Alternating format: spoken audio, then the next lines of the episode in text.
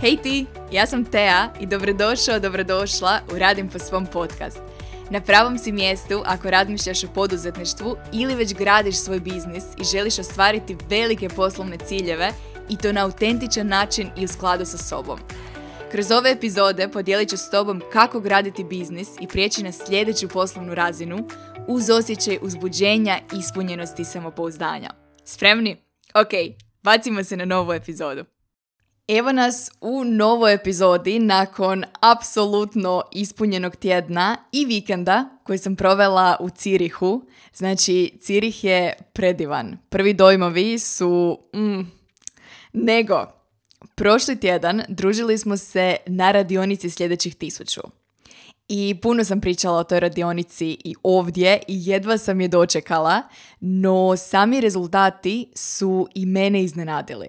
Dakle, nikada do sada nisam doživjela toliko uvida, ideja, rezultata već tijekom same radionice u grupnom četu, a unutar 24 sata je moj inbox bio prepun. I poruka i dojmova i neki od vas pridružili su se programu i nakon live uh, verzije, što mi je jako drago zato što su rezultati nevjerojatni. Dakle, od novopronađenog entuzijazma i kreativnosti oko smišljanja samih ponuda, preko instant brze primjene prvih strategija jer su i dizajnirane na taj način da ih možete primijeniti odmah sljedeći dan sve do dodatnih prihoda, o čemu jesmo pričali, to je bila poanta ove radionice, pri čemu su neki od vas dodatne prihode ostvarili već sljedeći dan. To je tek početak, budući da su svi sudionici stekli pravo sudjelovanja u četverotjednom izazovu, pri čemu svatko tko ostvari sljedećih tisuću, bilo kojom od podijeljenih strategija i prijavi ostvareni cilj, sudjeluje u nagradnom darivanju. Konkretno, slučajnim odabirom odabraću troje i darivati ih vrlo personaliziranim i smijem li reći genijalnim nagradama kakve još nisam dijelila, tako da se jako, jako veselim svim rezultatima koje će pristizati u sljedećim tjednima. Inače, radi se o bezvremenskim strategijama koje usvojiš jednom, a zatim ih nastavljaš primjenjivati u svom biznisu još godinama. I ako se bilo tko od vas još uvijek želi pridružiti mini programu sljedećih tisuću i proći kroz snimku, obavezno mi pošaljite mail na adresu koju ćete pronaći u opisu ispod ove epizoda. Što se tiče svih vas koji već sudjelujete, javite mi svoje dojmove. Dakle, želim čuti koju strategiju možda trenutno testirate i na čemu radite, odnosno jedva čekam onaj trenutak kada ćete mi prijaviti Tea, sljedećih tisuću je ostvareno. Nego, to me dovodi do teme današnje epizode. Dakle, u srijedu, odmah nakon radionice, imale smo mastermind call gdje sam sa curama podijelila vlastite tematske stupove i aktualne ponude u sklopu brenda. Pritom mislim dakle na dostupne usluge, proizvode i programe. Kada sam s njima podijelila sve postojeće ponude o kojima puno dijelim i pričam i ovdje, Marija me pitala je li to to? Postoji li išta više što mogu kreirati? To je bio super trenutak koji je inspirirao i današnju epizodu. Kao poduzetnik se u svakom trenutku tijekom godine igram sa barem 3 do 4 različite ideje, različite potencijalne ponude. U tom trenutku to su samo ideje u mojoj glavi i neke od njih nikada zapravo ne zažive. Jednostavno ne dogodi se pravi trenutak. Neke od njih realiziram tek dvije godine kasnije, a neke lanciram vrlo brzo unutar par mjeseci. Dakle, u svakom trenutku, bez obzira na brzinu realizacije i to hoće li se dogoditi ili ne, u svakom trenutku u svojoj glavi imam barem tri ili četiri sljedeće opcije. Mislim da o tom igranju s ponudama nisam do sada dijelila ovdje na podcastu i učinilo mi se da bi vam moglo biti zanimljivo čuti barem jednu ili dvije aktualne ideje, pri čemu nema garancije. Dakle, ne postoji garancija da će se i jedna od njih zbilja dogoditi.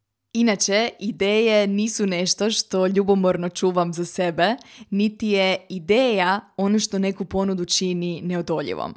Tako da ako te bilo koja od ovih ideja inspirira ili poželiš realizirati nešto slično, slobodno. meni će biti definitivno drago.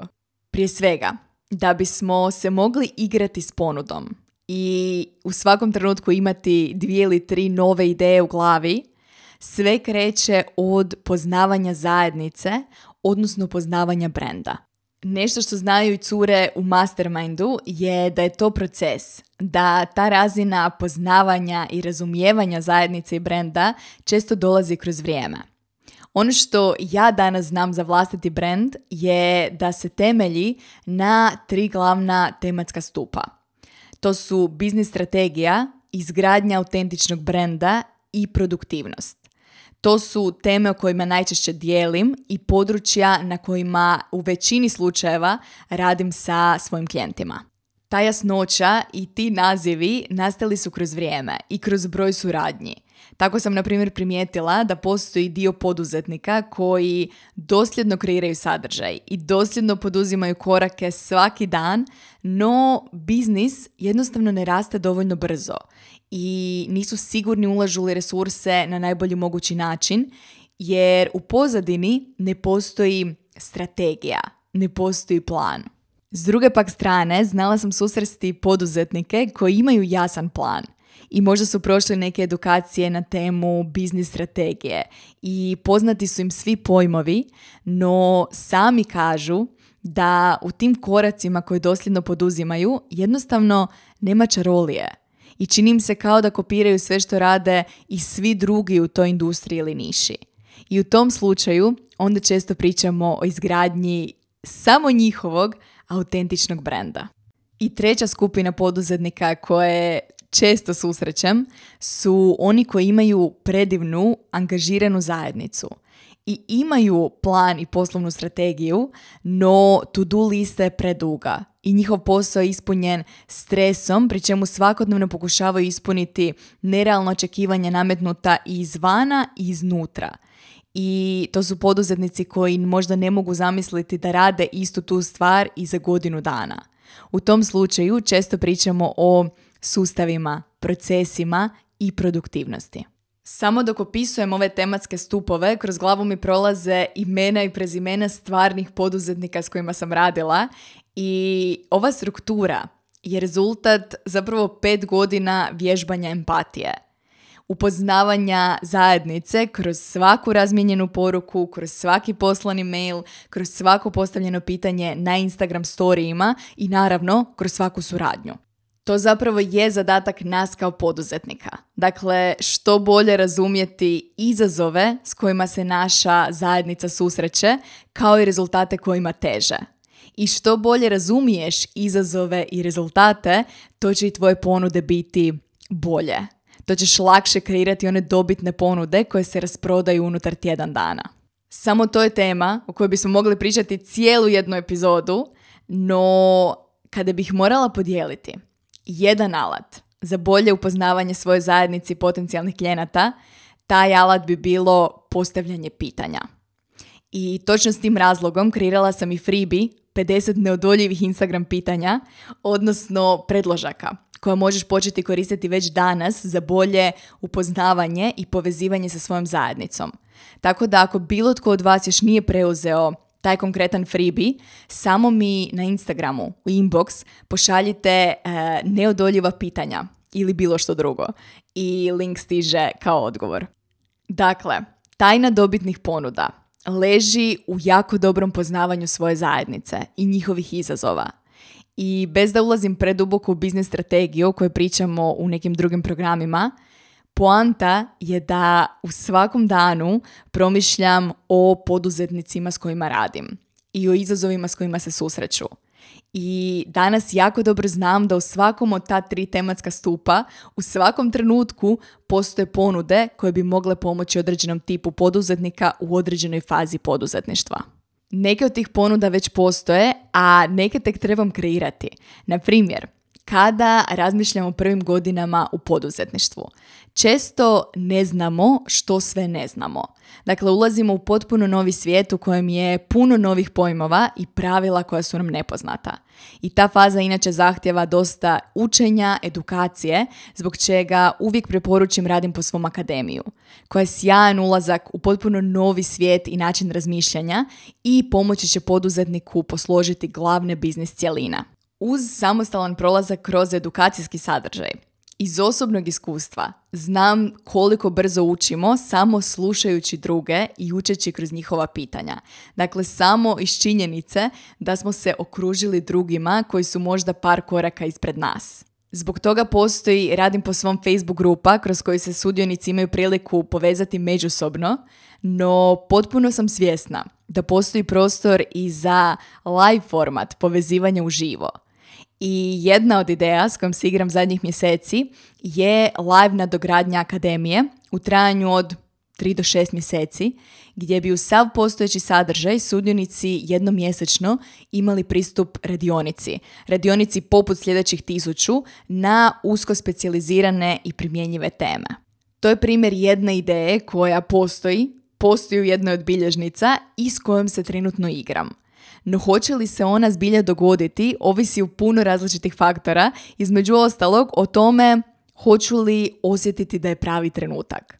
Jednako tako, ako razmišljam o tematskom stupu izgradnje autentičnog brenda i fokusiram se na prve godine poduzetništva, kad smo već krenuli u tom smjeru. Često najveći izazovi leže u kreiranju online sadržaja i izgradnji zajednice. I to je potpuno novi izazov izvan komfort zone. Nekako u toj fazi na površinu isplivaju sva ona najgora pitanja, poput po čemu se razlikujemo od drugih, ili sve teme su već obrađene, ili što će drugi ljudi reći. I dobar odgovor na njih bio bi grupni izazov – odnosno grupa poduzetnika među kojima postoji povjerenje koje se nalaze u vrlo sličnoj fazi koji imaju izazov dosljedno kreirati sadržaj uz odgovarajuću strukturu i podršku. Jer te vještine, a onda i strahove najbrže svladavamo kroz praksu, kroz poduzimanje male akcije svaki dan. To je također jedan primjer ideje s kojom se igram i koju, ako vas inspirira, apsolutno možete ukrasti za sebe. Dakle, u svakom trenutku tijekom godine postoje barem tri ili četiri ideje ili ponude s kojima se igram u svojoj glavi i koje će ili zaživjeti ili ostati u bilježnici s idejama, pa možda zaživjeti u budućnosti. Jer jednom kada poznaješ i razumiješ svoju zajednicu, plus znaš strategije kreiranja ponuda, ideje prestaju biti problem. Ideja ima napretek. Mislim da je to očito i nakon radionice sljedećih tisuću i puno vas mi je reklo da smo na radionici otključali sljedeću razinu kreativnosti. Recimo, M mi je u svojim dojmovima nakon radionice napisala sljedeće. Zarazila si me entuzijazmom oko smišljanja ponuda. Ranije sam na sklapanje ponude gledala kao na jedan vrlo, čitaj isključivo, ozbiljan proces sa puno promišljanja. A sad smo uneli i radost i igru u taj proces i jedva čekam da testiram sve ove strategije. Točno tako se ja osjećam u svom biznisu svaki dan. Dok razmišljam o ljudima s kojima dolazim u kontakt i o tome kako im najbolje mogu pomoći. U kojem formatu i kroz koju ponudu.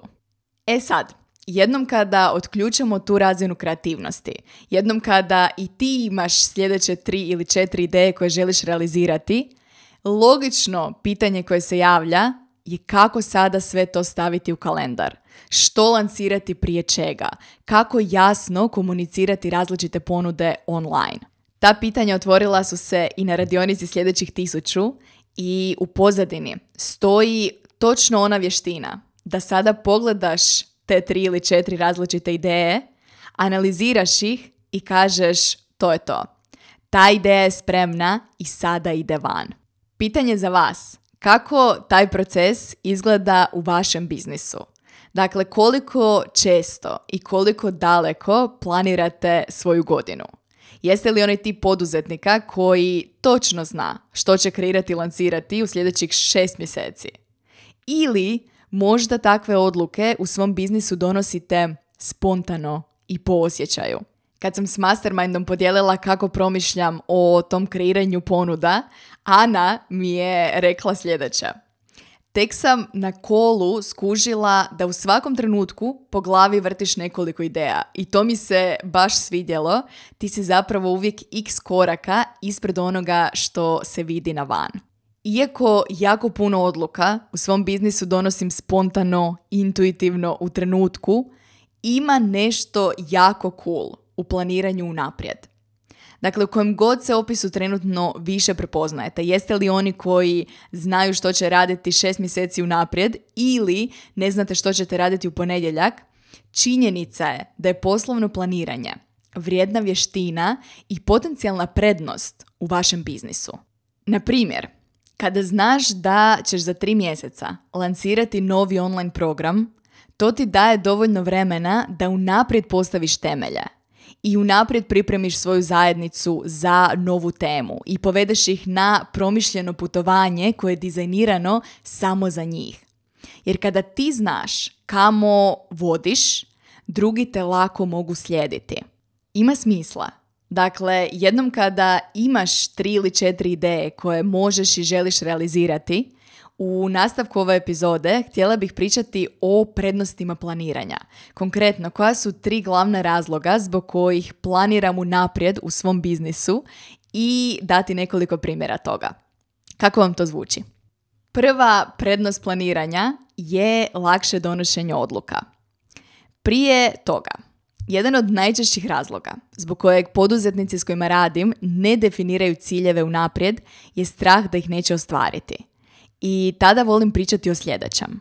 Zamislimo poduzetništvo kao putovanje. Dakle, spakirali smo se, sve svoje resurse smo stavili u automobil i spremni smo. U trenutku kada izađemo s parkinga postoji beskonačno puno puteva koje možemo odabrati. Ako nemamo cilj, ako nemamo odredište, postoji rizik da ćemo se vrtiti u krug po kvartu ili po gradu i na taj način potrošiti gorivo, odnosno potrošiti svoje resurse. Što se često dogodi poduzetnicima u prvim godinama poslovanja, budući da je beskonačno puno stvari kojima se mogu baviti, od dizajna, logotipa i web stranice preko kreiranja sadržaja na 500 različitih društvenih mreža sve do kreiranja ponuda i prodaje. Puno je različitih opcija u koje jedan poduzetnik može uložiti svoje resurse i bez cilja teško je odabrati najvažnije. Jednako tako, recimo da smo kao tim dogovorili da putujemo u Amsterdam. To je naš cilj i recimo da smo odabrali rutu kojom putujemo za Amsterdam. To ne znači da možda u procesu nećemo otkriti bolji put, bolju rutu.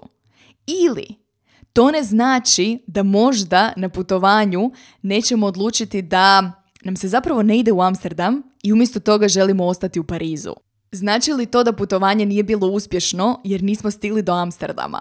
Ne, barem ne u poduzetništvu. Dakle, ciljevi, su putokazi prema onome što nam u ovom trenutku sada zvuči najuzbudljivije.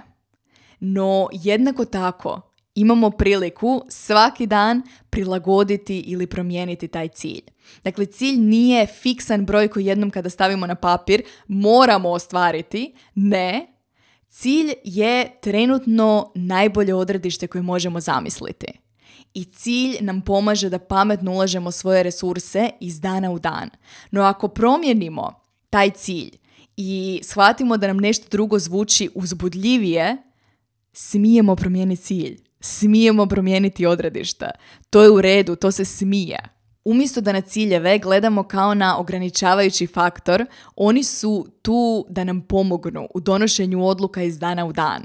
Dakle, vozimo se autocestom i dolazi odvajanje – Ovisno o tome kamo idemo, lako nam je odlučiti ostajemo li na glavnoj autocesti ili silazimo s nje. Ista stvar vrijedi u poduzetništvu. Ako znam koji mi je kvartalni cilj, kamo idem, kada stigne neki upit izvana, lako mi je donijeti odluku je li to trenutno prioritet ili nije. Je li ta, recimo, suradnja u skladu s mojim trenutnim ciljem ili nije. Dakle, ciljevi nam pomažu donositi odluke u biznisu iz dana u dan. Druga prednost planiranja unaprijed je više jasnoće. Pritom ne mislim samo na jasnoću u donošenju odluka, kao što je bio primjer ranije, nego na jasnoću u komunikaciji na van. Dakle, kada znam kamo idem i što planiram za sljedeća recimo tri mjeseca, onda točno znam što ću komunicirati svojoj zajednici svaki tjedan i svaki mjesec u biznisu. Nedavno sam imala sprint sa genijalnom poduzetnicom koja je već u prvoj godini poslovanja ostvarila vrlo brzi rast i kreirala puno toga. I nikada ranije nije osjećala potrebu za planiranjem jer su se stvari nekako slagale same od sebe.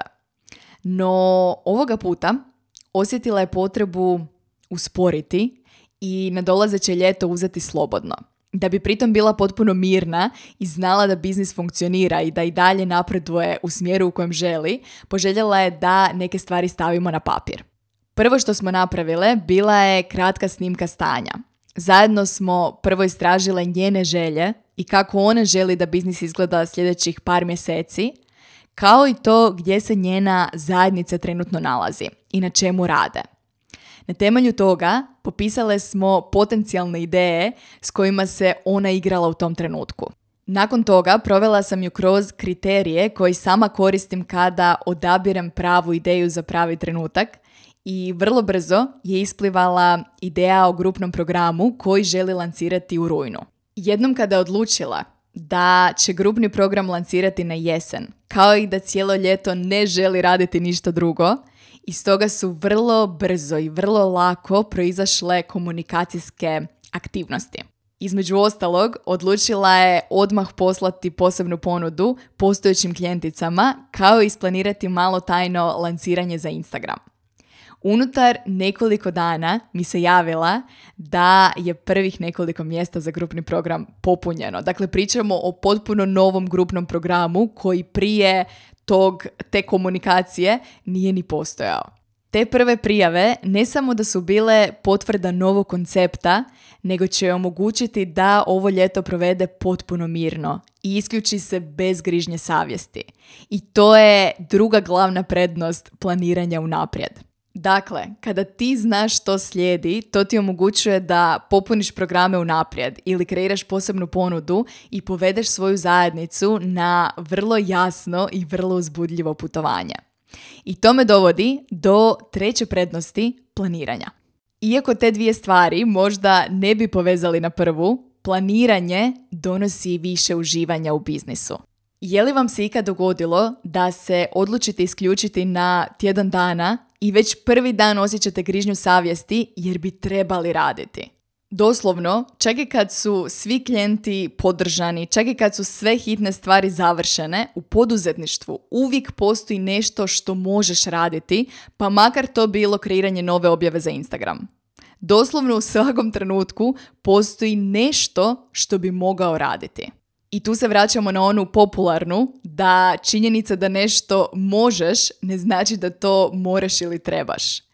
I za vas koji se prepoznajete ovim primjerima, jedan od načina kako umiriti tog unutarnjeg kritičara i kako znati da si napravila dovoljno ili napravio dovoljno je uz ciljeve, odnosno uz planiranja. Ja danas već na početku godine definiram da ću 8 do 10 tjedana provesti offline, dakle potpuno ne radeći. I onda kada definiram financijske ciljeve, pitam se kako ovaj iznos mogu ostvariti u 10 mjeseci u godini. I prema tome onda planiram svoje aktivnosti. I onda kada dođe ljeto, ne osjećam grižnju savjesti, jer i onako nisam planirala raditi. Dakle, ciljevi u biznisu ne moraju se odnositi samo na planiranje posla. Ja danas u svoje planove i ciljeve volim ugraditi i uživanje i uplanirati te periode odmora i praznog hoda automatski u svoj kalendar. I na taj način zapravo odmarati i isključiti se bez grižnje savjesti. Ima smisla. Kada planiraš svoje aktivnosti za godinu unaprijed, zapravo vodiš svoju zajednicu na putovanje od 12 mjeseci. I kroz planiranje osiguravaš da će u tom periodu svatko od njih imati priliku pronaći nešto baš za sebe. I ne samo to, ono što sam primijetila zadnjih par godina je da moja zajednica počinje nestrpljivo iščekivati što je sljedeće. I uzbuđenje oko svakog novog lanciranja je uvijek opipljivo. Isto tako, poslovno planiranje je veliki dio onih lijepih, predvidivih, ponavljajućih prihoda u biznisu o kojima smo više pričali u epizodi 95, no pokušala sam sve prednosti staviti u što manje točaka. Tako da staću na ovome, a za sve vas koji ste trenutno možda poželjeli kreirati neke planove za svoj biznis, nastavite slušati dalje. Ono što već znaju svi sudionici radionice sljedećih tisuću je da ovog proljeća nećemo stati sa kreiranjem ponude. Što više, radionice sljedećih tisuću dio je jako lijepe duologije, odnosno nastavljamo dalje. 22.6. održat ću vrlo sličnu radionicu u trajanju od 180 minuta naziva Planiraj kao CEO. Za sve vas koji želite da zajedno kreiramo plan za vaš biznis, počevši od željenog financijskog cilja prema aktivnostima kroz mjesece u godini, ova radionica je za vas.